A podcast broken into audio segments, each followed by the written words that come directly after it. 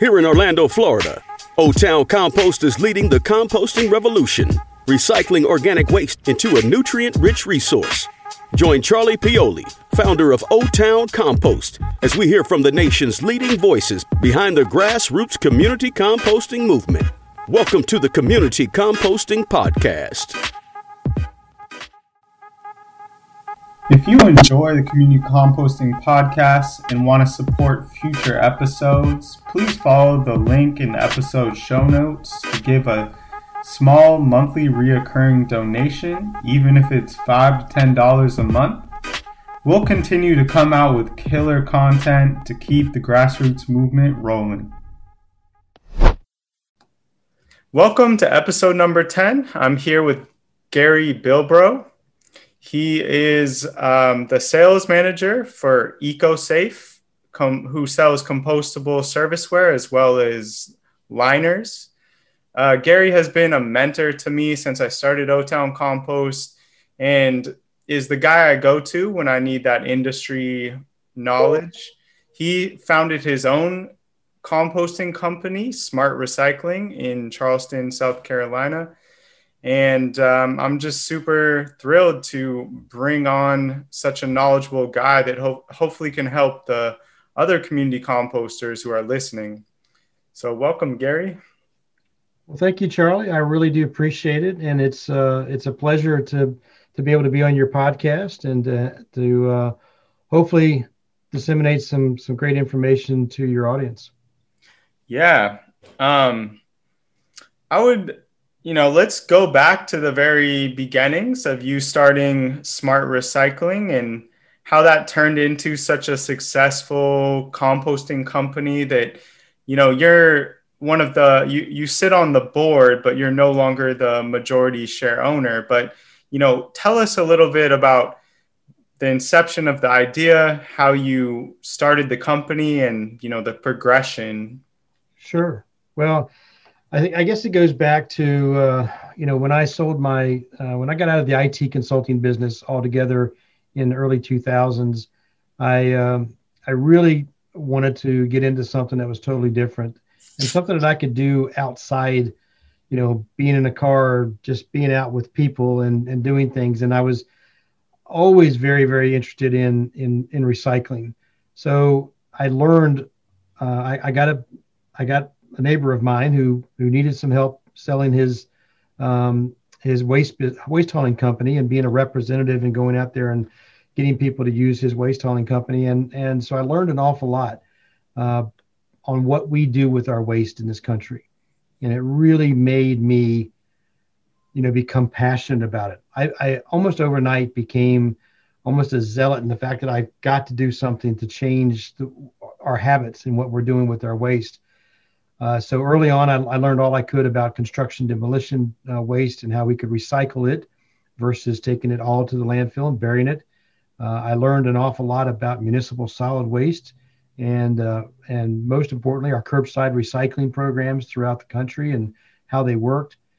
Um, so I, I I really got well versed and learned a lot and and did a lot with different you know my company back then um, and and others about how we handle our waste in this country. So, what got me to thinking about food waste and and bringing that whole aspect into it was I was talking with the the head of uh, in North Carolina. I live in North Carolina, and at the time, the head of our our DEQ office there, his name was Scott Mouw. Scott's great guy, very very great um, um, mentor of mine that taught me an awful lot about um, what the state needed to help to divert material from landfill. And he said, Gary, if you really want to do something to help the state out, you need to start a composting operation. So I actually literally um, leased some land from an old uh, quarry in town, and it was 278 acres. And I started a company to start doing composting. Well, I it took a long time. I'll be honest with you, Charlie. I think I've told you this story, but it took four and a half years to get a permit or to try to even get it, get, get a permit in the state of North Carolina at the time. And that was comp- for the processing site. That was for the processing side. So, and we didn't have a comp a commercial composter anywhere in my region. So if I wanted to start collecting compostables, I, I had nowhere to take them. So I really, really started to, to build up, try to build my own. So I knew construction demolition waste really, really well. So I just said, well, you know what? I'm going to focus on doing the re- recycling of the construction demolition waste while I'm trying to get the permit. So I, I kind of, you know, mm-hmm. did double duty and I did a lot of the yard waste facilities that, um, you know, we've discussed earlier. Yard waste facilities collect a lot of the wood waste and, and grass clippings and your yard trimmings and stuff, and they take it to a facility. Well, typically they have to hire some companies to come in and grind all that stuff up to turn it into a mulch or you know what they call their compost, but it's more of a mulch product. And so I started doing that. I had grinders and loaders and excavators and tractors and trailers and all this stuff. So I I got moved out of uh, moved through that process and I learned everything I could about how all that carbon material gets mm-hmm. used and in a lot of cases not used. Mm-hmm. Believe it or not, I was finding out that municipal landfills were actually taking that stuff and using it as cover and so basically burying it or, or, or still ended up in a landfill. And so it, I started having conversations with Scott at the state of North Carolina DEQ office. And he said, Gary, if you want to do something, we really need to compost. And I said, well, we've had this conversation, um, but it's been four years and I haven't been able to get a permit. So needless to say, I kind of got a little frustrated with the whole processing side of the process. And I, I, I I sold the company that I had it going at the time, and and it was the construction demolition recycling part of it, mm-hmm. and they're still running today here in town. But uh, that's when that's when I said, you know, I need to go somewhere where there is a compost facility already set up, right. and I need to start a business collecting that food waste and feeding that compost facility. And so I searched all over my area, and I searched all over North Carolina and I finally found South Carolina. I found Charleston, South Carolina. Beautiful city, great tourist location. They just had a had a, a, new compost facility permitted, and and I knew I knew Harvey, the the operator there that worked for the county that ran the facility, and I I went down there and I said, "What can I do to help?" And he said, "Bring me all the food waste you can collect." Hmm.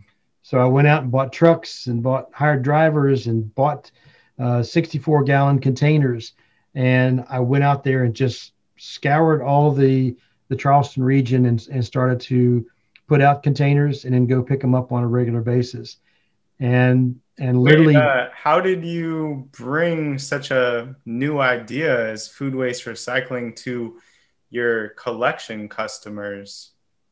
So it was, as you're probably aware, it, it was totally new um, to the folks in Charleston uh, they looked at me like I was talking some foreign language when I started talking about composting and separating out their food waste. And they were like, well, we already have to recycle. You mean I've got to separate something different now? So it was always the negative. So what we started to do in, at Smart, when I started Smart Recycling, we really started focusing in on the good. So we, for example, we would – we would collect all this food waste and take it to the Charleston County um, Bees Ferry composting facility. And then we would buy the compost back from them. They would charge us to, to, to dump there. We would buy the compost back from them, and then we would go donate it. We donated it to, to local garden clubs. We donated it to um, food banks, you know, that, that had little gardens. We, we donated it to a very a, insightful. A really, oh, yeah. oh yeah, we donated to all kinds of people. We donated to one of the farms out in Mount Pleasant, and they they you know we had uh, that actual farmer sold to Harris Teeter grocery store, and we were collecting food waste from Harris Teeter. So we had the press and the media and everybody come out and talk about the circular economy of yeah, this. That's the most powerful story you yeah. can tell as a community, as a composter, is the circular nature of you know, food waste turning into food and then, you know, repeating. So that's very ingenious to focus on, you know, that storytelling and I can see how you grew it over time. Yeah, it made it made people start calling us instead of us going after them. They started coming after us, and it and it and it really started to grow. And as a matter of fact, that's that's the reason why I sold the company was I had limited resources, uh, limited funds, and uh, again, it was a it was somewhat of a foreign idea to the you know, investors and to bankers and people that you could go after funds. but I did found an investment group and uh, was able to sell the business and sold majority share in the business. Uh, like Can we uh, just briefly talk about how quickly you grew your collection company? Um, yeah, it was, that, that's a lesson you've in, uh, embedded into me, which I think could be very useful for the other community composters. So. Sure, Charlie. And we what we did is we just started listening to the customers, and we started we started really communicating well. Like I said, the story that you tell is either going to be attractive or dismissed, and you want people you want to attract people to what you're trying to accomplish. And we were trying to accomplish the diversion of food waste going into landfills. And the way we did that was by telling the good story about what happens to that material going into a landfill and all the the, the methane that gets created, the, the, the climate change issues, the greenhouse gases, you know, the the and the lack of, of opportunity you know when you put a pound of material in a landfill it doesn't really benefit anybody when you put a pound of food waste into a compost facility you're creating jobs. You're creating opportunities. You're creating uh, healthier soils so a healthier climate. So there's so many benefits that that are derived from the the total act of composting. And when you start focusing in on the good of what it is you do charlie and what we do in this industry as far as diverting food waste and organics from landfill, it's it tells a different story.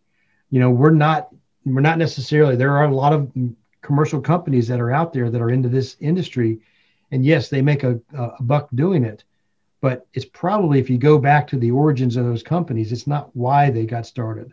They got started because they knew that it was a definite benefit to all of us, to the to the country, to to the uh, to everybody that that you know eats food, buys food, because right. compost soil uh, is much richer. It doesn't need near as much irrigation. It doesn't need, you know, the pesticides and the chemical fertilizers and all that. So compost soils um, really benefit farmers. They benefit anybody that eats what the farmer grows. So, so it sounds like your mark. It sounds like your marketing game was like you know you dedicated a lot of your budget to marketing and you began to like really change the the mental framework of the public in Charleston. Yeah, and that and so in your question was how did it grow so quick? You know, within 18 months, I was I was operating in three cities. Um, I grew, and then you know we grew into North Carolina, and then I grew there, and then we you know, after the sale and we were able to get more revenue to buy, purchase more trucks and to buy more containers, you know, we, we grew into Georgia and, and further out within, within South Carolina. And so it just continued to mushroom. And, uh, and it, and it got so big, like I say, I'd sold already sold majority share of the company. And it, it got so big to where I was focused more on, on dedicated sales than I was running the business because they had hired more, you know, the new new management team had hired, you know, more C level type, executive level type people to where I could focus on growing the business. They could focus on running the business, and it worked really well. And then I got, to, you know, I got to a point to where I really wanted to, not that I was bored with it because it was going great, but I really wanted to move into doing, you know, more helping other people across the country do the same thing that I was doing. So I, I, for a while there, I moved into doing some consulting work, and during that consulting, uh, I had already known about EcoSafe for for a number of years, um, and had had been adverse to to using uh, compostable liners for a little bit until I realized the benefit of them. But and why were you adverse to them in the first place? So yeah, and and my new boss loves to loves to ridicule me for this, but I said, you know, it's just an additional expense that the customer shouldn't have to pay for for doing the right thing.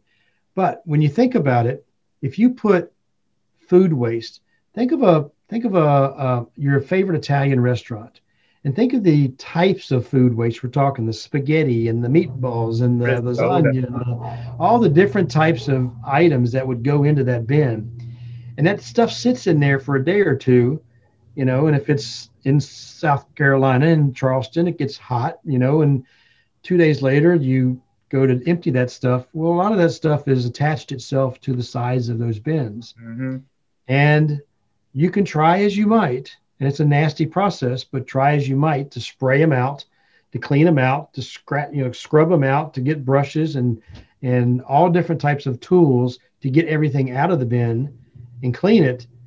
You're utilizing all that time, all that resource time, all that water, Yeah. and in some cases you're making a mess you know outside your your customer's facility where you're doing the the emptying of the containers so it didn't take long charlie it didn't take long at all to say you know we're we're just wasting water making a mess and guess what all that water got dumped into the truck that went to the compost facility and i got charged by the ton for dumping at the compost facility Mhm. so if half of my load was just the water coming out of the sprayers trying to clean the bins, you know, I'm actually wasting my my own money um, by having to dump, you know, that water. And obviously the composters, they don't mind the water. They use it, they need it, Mhm. but they don't want to have truckload full of it. So it Right. just started to make so much more sense to me that the easier, cleaner, better, and more environmentally friendly thing to do was to line the bins.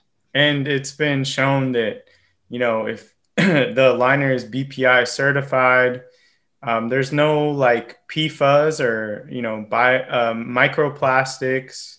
They disappear in my piles within um, days if they're, you know, securely down in the pile.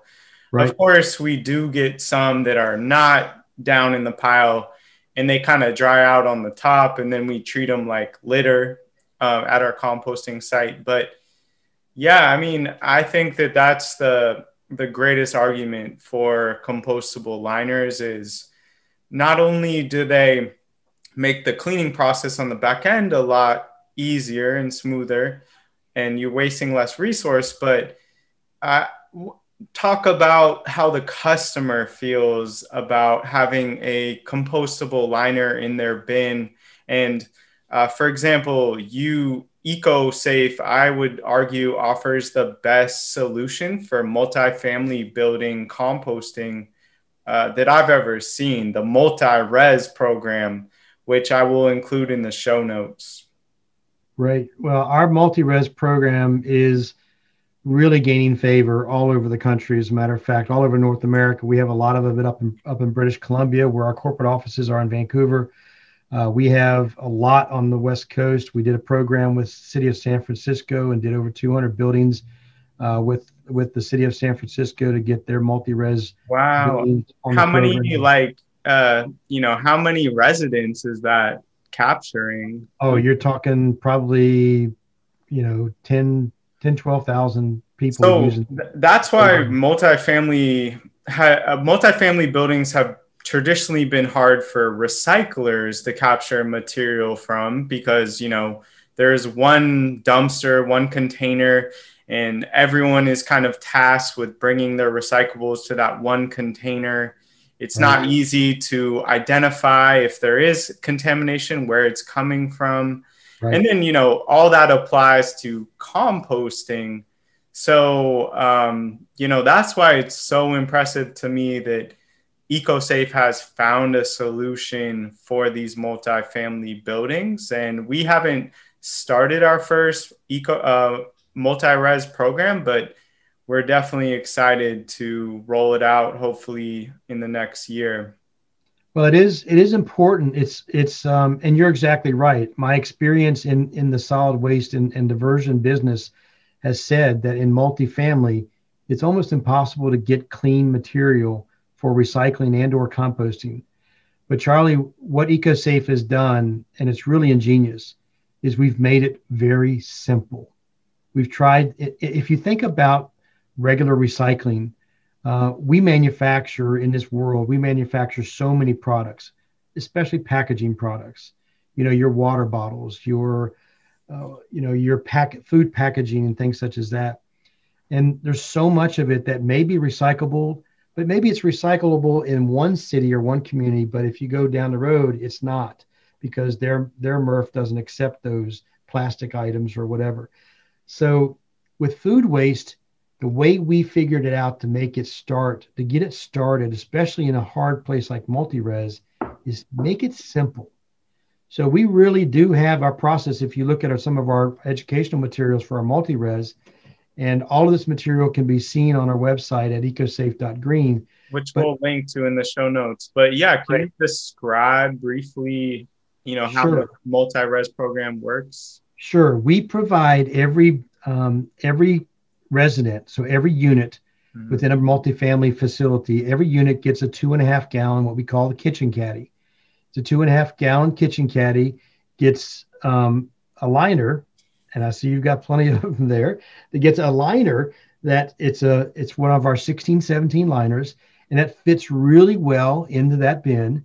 And and for the average family of three, you're basically going to go through two to three bags a week. But basically, the, the smarts of the business, the system is we have a patent. This is a patented program. We have a patented dispenser that let's say you're in a high-rise building. You have you you're leaving in the morning. You've tied up your bag, and these bags are strong and they they hold a lot of weight, and they were not going to zipper or rip or puncture.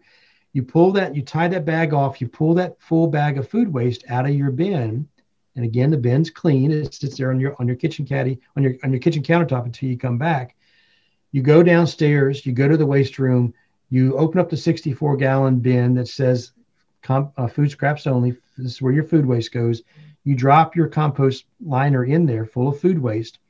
Right next to that is a dispenser. Excuse me, that has a roll, and the roll comes with 325 bags on it. You pull bag off, you put it in your pocket, you go to work, you do whatever you're doing during the day, you come back. When you get back upstairs, you take that bag out of your pocket, you put it in your kitchen caddy, and you start all over. Yeah. That is about as simple as you can possibly be. We we we tell folks, and you know, we have a little a little decal we put on the inside of the lid that says "food scraps only." Mm-hmm.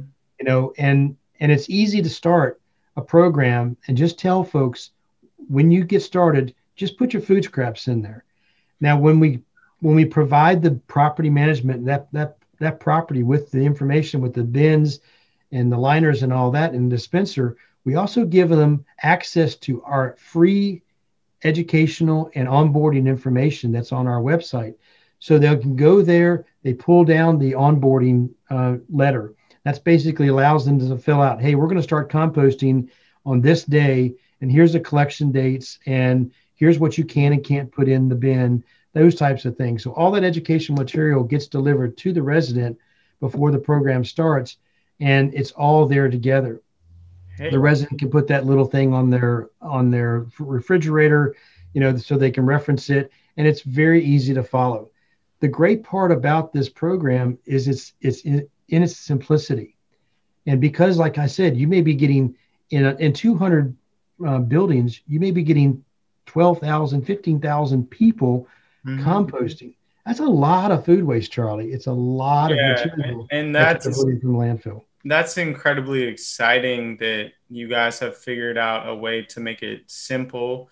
I believe there is like a, a feedback loop above the bin if the property chooses to, you know, to talk about the signage that kind of um, rates the job of the residents and sure. does that work very well? Well it does. I mean and, and a lot of our properties use it. Some of them don't. They do they actually do their own little thing. We have some properties that say hey listen we're you know we had a 2% you know contamination. Now that may sound real small but for a composter any contamination is extra work is extra times extra money. So yeah. we try to reach for a zero contamination rate but we may have a building that says, hey, we, we were at 2% contamination last month. We need to get that down. And if we can get it down below one, you know, we're going to have a pizza party at the pool or we're going to, you know, mm-hmm. we're going to do something special for, for all of our residents. The way they way that we tell them or the property management tells the, the people how they're doing is we provide them. And again, this is all free information that they can pull off of our, of our site. They can put up different stickers and say, hey, you know, this was found um, by our custodial people. This was found in the compost bin. And so they can actually clip that material onto that sign. And we got this, you know, this, not this type of signs. And we have also educational signs that say, here's a, you know, as a reminder, a list of the items that are unacceptable to go into this bin. We also have signage that says, hey, we did great this, this, this last week. Mm-hmm. Um, and we also try to make sure that the property management uh, team is also working well with the hauler and the composter. So that maybe the composter says, hey, they want to get involved and say, hey, you're doing such a good job keeping your material contaminant free. I'm going to provide your property with some compost. Mm-hmm. And so the hauler can then be a part of the process of being bringing some of that compost back to the to the property, and the property can use it around their around their facility. Yeah. That's assuming the hauler is the collector is different than the processor, but yeah, exactly right. In a lot of cases, you find that, that they're the same, but in a lot of cases, they're also different. Different. Right. That's amazing. And uh, you know, of the buildings you've seen utilizing this program, um, have they seen their trash volume shrink, shrink to an amount that allows them to save on garbage collection costs? Yeah, it's one of the things that I'm most proud about with our program, Charlie. Most most of our uh, properties that we've talked with or, or dealt with directly have said, "I'm not going to save a dime. This is only going to cost me more money." I'm willing to do it because I'm either I'm I've either mandated to do it because of the city or the state, or my property management ownership has told me I have to do it. But I guarantee it's going to cost me more money. Well, there's there's only the one cost. It's the one time cost is getting the bins, getting the dispenser, and and you know starting the program. The only other ongoing cost is really the liners. But by the time you're going through and or- reordering your liners, you've realized that wow, people are putting a lot of stuff and it weighs a lot into this 64 gallon bin. And you know what? The 64 gallon bin's picking up is filling up before the pickup time. So I'm gonna have to haul or bring out two another bin. So I'm gonna have to have two bins. They start realizing the amount of waste that's not going into their regular trash dumpsters. And so they get with their regular trash hauler. It could be the same hauler, it could be a different hauler and say, you know what? I really don't need this eight yard emptied five times a week. That let's just say round numbers, it's costing them a thousand dollars a month just for round numbers. I only really need this eight yard picked up twice a week. And so that savings, yeah, that's, you know, that's like five hundred dollars savings right there. You know, yes, exactly. That really adds up month after month, and you know, I when we were talking, um, I think last time you mentioned you even put it in your service agreement when you were running your compost company. At mm-hmm. the top of the service agreement, you put, you know, a little catchphrase.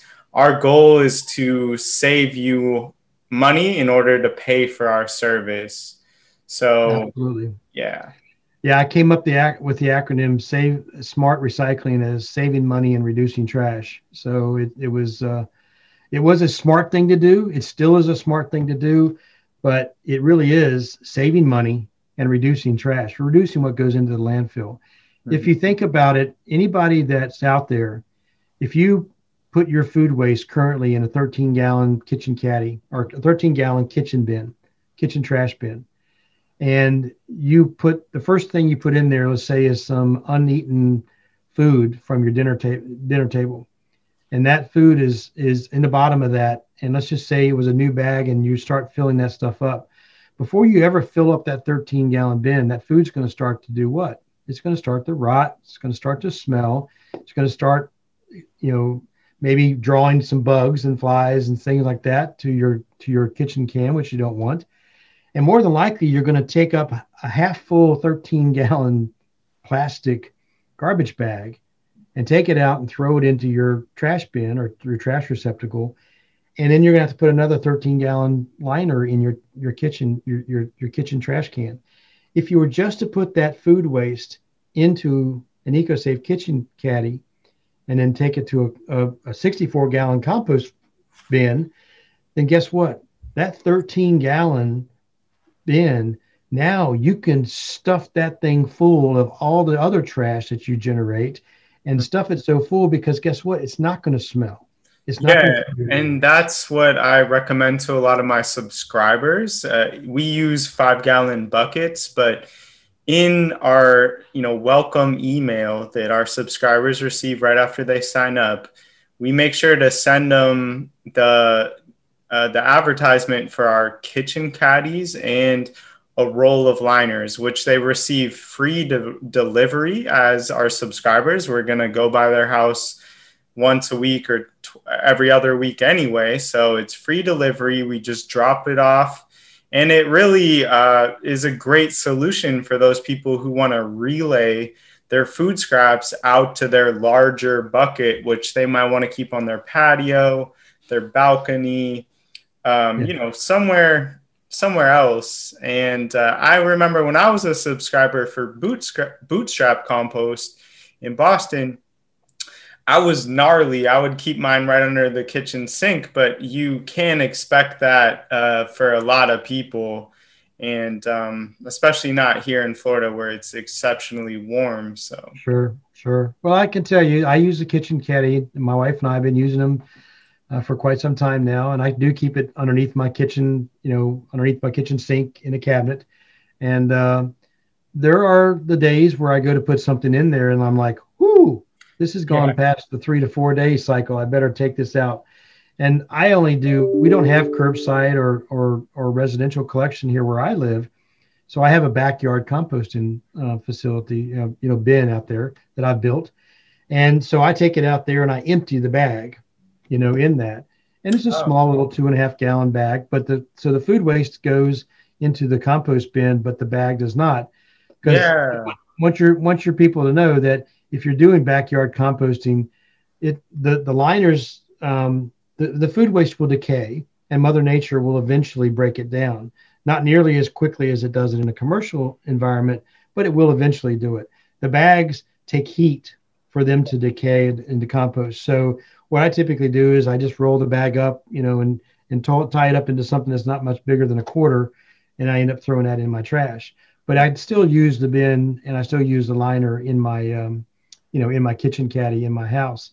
And yeah. for those of, of you who who really would like to try to do something to divert your food waste, you know, I if you don't have municipal or or any type of commercial you know, like like an O-Town compost. If you don't have an O-Town compost available to you in your in your area, you know, you really need to start asking for it. I mm-hmm. have found talking to legislators and talking to people all over the country that, you know, as citizens of your community, you have a lot more power than you think.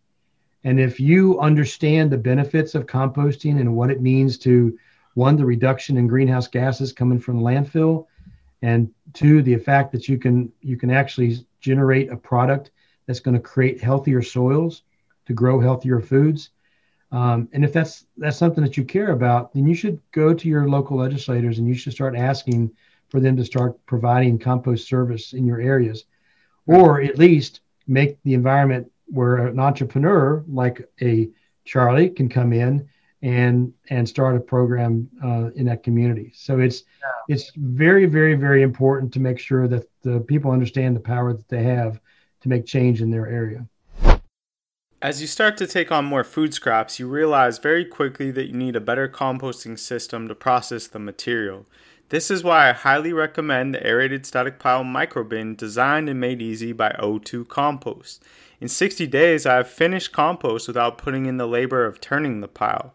The piles heat up to over 140 degrees, killing pathogens, weed seeds, and fly larvae, making the end product safe to use in the garden. With 32 plus years of experience in the compost industry, Peter Moon, owner of O2 Compost, is a leading expert in the field of ASP composting. I encourage you to set up a free half an hour consultation with Peter Moon by going to his website www o2compost.com. That's the letter O, the number 2 compost.com. If you mention that you heard about O2 Compost on this podcast, you'll receive a 10% discount on the purchase of the Microbin Compost Training Program. And I'm, about this industry, there's not a lot of barriers to entry just to become a small scale composter and start swapping out buckets for your neighbors that's what the community composting movement, the grassroots movement is all about.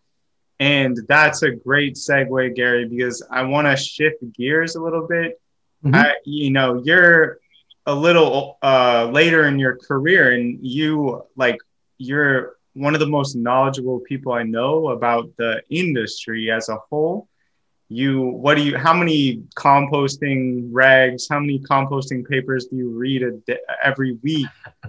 um, you know, yeah, my you, wife, my wife, kind of kind of uh, says that you know if I'd had the education that I have into recycling and composting and landfill diversion and you know the climate in, as a whole, if if I would have read as much and learned as much as as I have while I was in school, I could have multiple PhDs in, in, in this industry. So, uh, yeah, I've I've I've been published in most of the you know biocycle uh, just recently had an article that I that I helped write um, in Biocycle about talking about healthy soils and um, and the and the benefits of compost in soils and how carbon sequestration really pulling the carbon out of the out of the environment and, and out of the atmosphere comes from photosynthesis. It comes from growing things.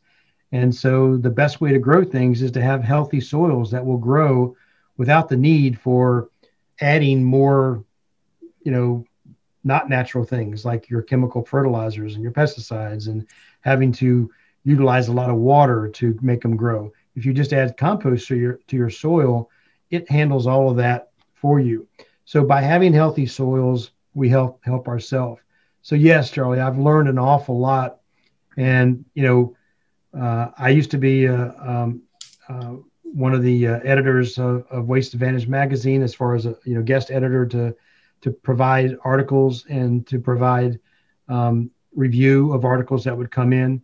And it, it's really great to see how many people there are out there, Charlie, just like you, that are, there's not a formal education for you to go learn what you have learned starting O Town Compost. There's not really a, a there's not really a school or college out there that offers the courses that you would need to do what you've done with O Town Compost or what I did with Smart Recycling.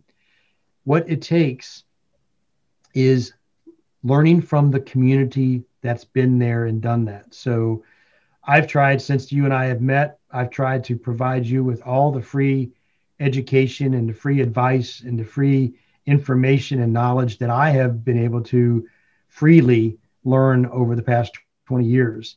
And I believe the way this industry continues to grow and to prosper is for people like you to do the exact same thing, to learn all you can, mm-hmm. to read what others are doing and what others have done, read as much as you can, and then to share that knowledge with as many people as you can.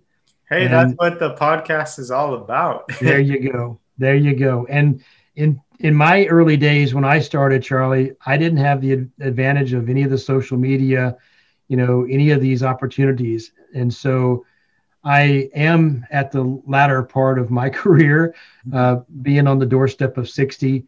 Uh, but I couldn't be more excited about the future of our industry and the future of what we are doing. And yes, it is grassroots it is being done by grassroots folks just like you, just like myself, just like others that have gone out there, taken their own money, their own time, their own efforts, their own knowledge, and started something to benefit their community. And you, I, one thing I've I've told every single person that I've ever consulted for is, don't be ashamed if you make a buck doing it, because what you're doing is providing a tremendously valuable service to your community. And you should make a few you know you should make a decent buck doing that. Um, but i know that's not the reason that the only reason that you're doing it. You're doing it because you understand the value and the benefits to your community. And if we had a thousand more charlies in in in o-town composts across the nation we would be a healthier country. We would be a much richer country. We would be able to employ a lot of people to actually work in compost facilities and collect the food waste and you know and sell the compost and use the compost. So the the the number of fingers and the number of hands that can can benefit from doing this are tremendous where if it's just one or two hands basically taking it to a landfill and burying it to where it never benefits anybody ever again. Yeah, I mean, just being on Instagram, it it feels like a new community composter is popping up in the nation every day, and you know I, am paying pretty close attention to this. Um, but yeah, I want to talk about the industry, how community composting, you know, fits into the the long term future of the waste industry. When before I started O Town Compost, I came from waste consulting, and I was worried uh, about you know kind of the narrative surrounding big waste, which are your large haulers that. Mm-hmm. Operate most of the landfills around the country and operate most of the fleets of diesel powered, you know, garbage trucks. And um, you know, I thought that they would just squish the community composting movement and you know they it would it, you know it's kind of contrary to what they're trying to do is incur more tipping fees and com, uh, food waste being a very heavy material uh, and being 40% of what goes across the scales you know, is a lot of money being lost. So this is a big narr- this is, you know, a big focus of ILSR, Institute of Self-Reliance and Neil right. Seldman. And he wrote an article before I started the company that inspired me. But I feel like the future of community composting uh, might go one of two ways. It might go uh, where you know, eventually community composters are kind of the the big waste haulers like Waste Management Republic start their own compost company, hauling companies, and just smush smush the community composters, move them to the side, and that that's that. Or it could go the other way where um, community composters um, just you know they either don't do well and the the waste you know the waste the majority of the waste continues to go to the landfill which the mm-hmm. waste haulers are happy about so they're not going to intervene or the community composters do really well like i you know hope to do and make a significant bite out of the orange county landfill where the big waste haulers come in they're like, we need to either, you know, buy this guy out or, you know, I, I don't know. What do you think are the options out there uh, for the future of community composting? So, really great question, Charlie. And I can tell you, I've had uh, with some industry leaders. I mean, you know, I'm, I'm very active and involved with U.S. Composting Council. Uh, I used to be on the board for eight years of the National Recycling Coalition. Um, I'm currently on, on the board for the North Carolina Composting Council. One of the questions that constantly comes up from people that we talk to is is composting just a fad? Mm-hmm. Is it is it real? Is it is it sustainable? You know, what's what what's the future of this industry? What's the future of, you know, a hauler or a composter just trying to make a buck? And so several several answers really have to be said and have to be understood. One, composting has been done since the earth was made. Composting is a natural form of Mother Nature, it's a natural process of Mother Nature. And so we can't stop it if we wanted to. All we're doing as composters is helping Mother Nature by promoting and providing Mother Nature with the materials that we're already generating anyway. And instead of just burying them in the land under dirt, we're actually putting them to good use to create rich, enriched soil to help the earth grow and, and be able to generate more food. So composting is always going to be here. The and and I've got the the unfortunate experience of time to go back to when we first started doing curbside recycling. Mm. The large waste haulers at that time said, "Oh, we'll do that, we'll have we'll be happy to do that pick it up take it to whatever processor you want us to or to our own processing facilities eventually. But you know we're going to charge you extra for that. So they did it because they had volume and they had density. Think about your curbside, you know, a can. If you live in a, in a community today where you roll out your 96 gallon cart for your trash, you roll out your 96 gallon cart for your recycling or whatever size they may be, but you roll out your carts on a weekly or bi-weekly basis, and one of these, more than likely, one of the large waste haulers comes along and picks it up. They do that because those are large municipal contracts that have density. And until this country gets to a point to where every city that these large companies collect from have mandated it to where you're rolling out your 96 gallon trash cart, you're rolling out your 96 gallon recycle cart, you're rolling out your 96 gallon orga- or 64 gallon, whichever organics cart, and they can bring a truck around and pick those up. So that's three trucks now going around picking up those trucks. I'm not going to live long enough, Charlie, to see that, unfortunately. Well, it's already, I mean, I want to encourage our listeners to go back, listen to like episode four, was it, with Compost Crew out of the DC, Virginia area, and how I'm glad you brought that up, Gary, because I think that is a integral part of the future of community composting is doing municipal wide programs. And although it hasn't crept uh, across the country in total, I mean, it's popping up everywhere. And I, I think that community composters need to work towards that uh, to really make a significant impact. But and and Ben Perry, you know, who from Compost Crew, uh, he's a great customer of ours as well. Uses um, lots of our liners, but you know, he understands that the volume that he gets comes from, you know, typically it's like the multi-res uh, facilities where he's getting a lot of a uh, lot of a lot of pickups in one one you know small little area or maybe in a in a you know you you know these housing communities now where you may have three four hundred houses and you could go through those housing complexes uh, with a couple of your marketing friends and, that you're working with that, that you have on your team and you can maybe sign up half of them or three quarters of them. And you can start to build that and once your neighbor sees you doing it they're going to ask well hey how do, how's that program working? Oh yeah i really love it and you know my trash doesn't stink anymore and, it, and it's a lot cleaner and it's a lot better for the environment so then they get their neighbors to do it so all of a sudden you've got a widespread growth of your business and you're not really actually actually out there getting that new business because it starts to to to, to grow yeah. through grassroots. Throughout density, the cost comes cheaper to everyone involved. So correct.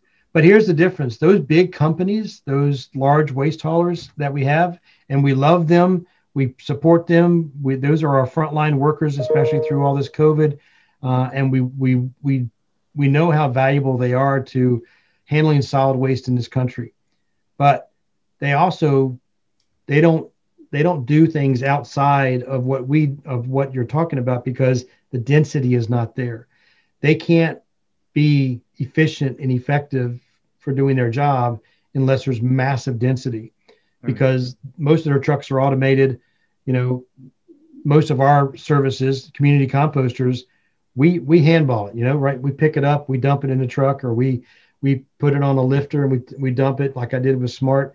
But we actually physically look at the material, we look at the the bag and the bin, and we we personally are dumping it into the truck and into the you know collecting vehicle to take it on. They don't typically do that. They typically don't even get out of the truck. They just they'd have an automatic arm that comes and picks them up and they dump. So they would have a less uh, less of a ability to uh, check for contamination or to you know see if somebody put a Red Bull can, for example, in in the in the compost bin. They would have wouldn't have the ability to do that. So that would increase the amount of contamination going through the composters. So that's the reason why I see there being a a very long term opportunity for the community composters and the haulers that are out there picking up in communities, you know, like the Smarts doing in in, in South Carolina, like you're doing there in Orlando. It's it's being able to not need that density, but being able to provide this service. The density will come, as you know, because your business has grown. The density will come from from your great customer service, from the great um, recommendations coming from your current customers. And as we have talked before, it's going to come from your community. It's going to come from your municipalities reaching out to you to say, hey, Charlie, we really like what you're doing. We want to help. How can we help you do this? Mm-hmm. So it's going to come from so many different areas. And I encourage anyone that wants to get into doing this, try to learn all you possibly can. Reach out to the Charlies and the Garys and the and the others that are out there that have kind of been through it, done it, um, because it is easy to do, but it's extremely difficult to do if you don't really know what you're doing or how to do it or, or what steps to follow. And the most important thing, and I, I tell every single person I, I work with, and and most of the folks that use our liners are just like you, Charlie. They started out with maybe a hauling company or they started out on a farm and they decided they wanted to start composting because they wanted to be able to create compost to use on their farm. I've, I've talked to so many people across the country that understand the benefit of doing this and the value, but every time they've tried to reach out to their municipality or maybe reach out to their large hauler, uh, they've always been met with resistance or, well, that's just not something we're interested in doing uh, at this time. So the grassroots growth of this this business and this process is going to come from people just like you and others out there that understand the benefit and the value of doing this, not just the value of creating a dollar doing it, but also the value to the community and the value to the soils and the value to uh, carbon sequestration and, and climate change and, and, and really having a personal effect on that does something to you, you know, internally. I feel like this podcast is also here to save people a little bit of time and uh, give them some of that knowledge uh, about how the operations can be optimized. So, yes, I'm glad you brought that up. And just one last question. I, you know, it kind of sounds like even, you know, imagine a municipality issues an RFP for a community of a thousand households to have curbside compost.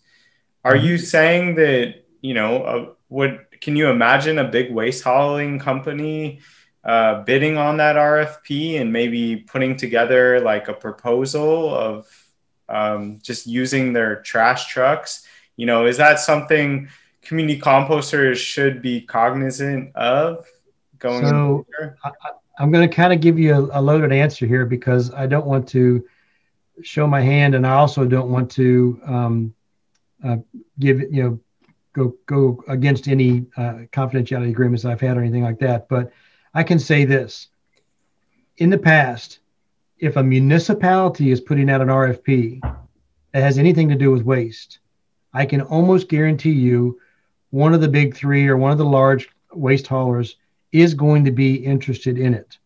Mm. Just because they want the contract, not necessarily because they want to provide the service. Well, that's so, where that's crazy because I mean, don't they they look at the cost of providing that service and mm-hmm. you know, they probably are okay cutting corners which um, lowers the cost to them of providing that service.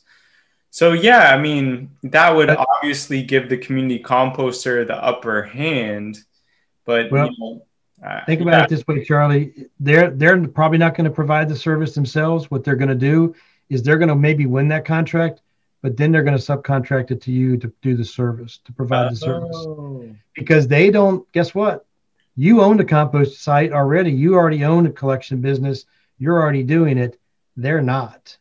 They would have to spend millions of dollars to build a compost facility, or take it to whatever commercial composter is maybe local which may be you know hours away. So it's a long haul for them mm-hmm. and very expensive. So they would much rather work with someone who's already doing it than have say, to I, you know say that the composter does have all the collection vehicles and equipment they need why wouldn't the composting company just cut the big guy out of it and you know just try to do it all on their own Oh, I highly recommend that you bid you bid on it just like everybody else has the opportunity to bid on it.